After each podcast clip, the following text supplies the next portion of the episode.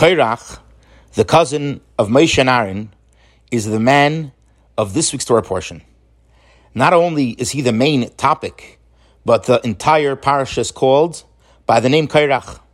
Korach rebelled against Moshe and Aaron and wanted to be Kohen Gadol like his cousin Aaron. He managed to influence and persuade 250 important men to join him in his rebellion. The question is, why name a parsha after Korach? What's the positive lesson? Also, why would 250 important men join Korach in his rebellion?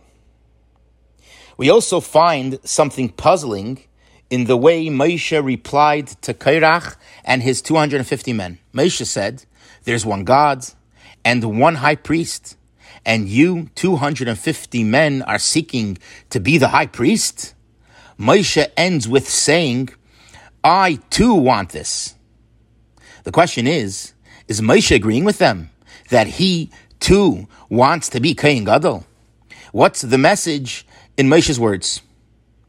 To answer this, we first have to understand where Korach was coming from. On what basis was he insisting that someone else should be Kohen Gadol? The Rebbe explains that Korach's reasoning was based on the fact that we know that tefillah, prayer, can change a decree that was issued by Hashem. God gave us the ability through prayer to pray to Him, and our prayers can change a decree. We saw this with Moshe's prayer after the sin of the golden calf. Korach was saying, just like the priesthood was given to the tribe of Levi because they were not involved in the sin of the golden calf, so too the Kohen Gadol, the high priest, should be transferred from Aaron to Korach, since Korach was from the tribe of Levi as well. And the reason being because Aaron was also indirectly involved with the sin of the golden calf. The priesthood should be taken from him and given to Korach, who was from the tribe of Levi. With this, we can now understand why 250 men joined Korach in his rebellion. It wasn't just to rebel against Moshe. It was that they wanted and desired to be high priests. That was their motive. That was their intention. The men desired holiness and closeness to God. It wasn't a rebellion for power but only a desire to be united with God on the level of the high priest, to reach that closeness with their Maker. This is why Moshe says, I too want this. Moshe answered them and said, To aspire to be a high priest is commendable, but in actuality, there can only be one high priest. The lesson one can learn from Korach and the 250 men was how much they desired to be close with Hashem.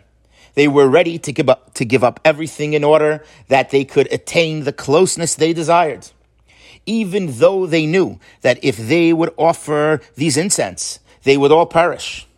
Still in all, they desired holiness so strongly that they were will, willing to sacrifice everything to attain it.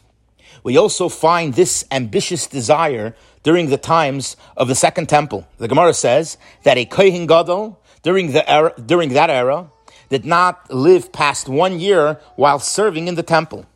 Yet we find that Jews desired to be a Kohen Gadol so much that they were ready to risk their lives in order to reach that closeness with their Maker.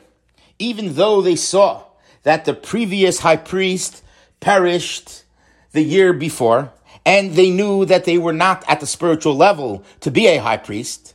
They risked everything in order to be able to enter the Kodesh HaKodashim, the Holy of Holies, and connect with God in the deepest way possible. This is, in fact, the positive message of Korach and his 250 men.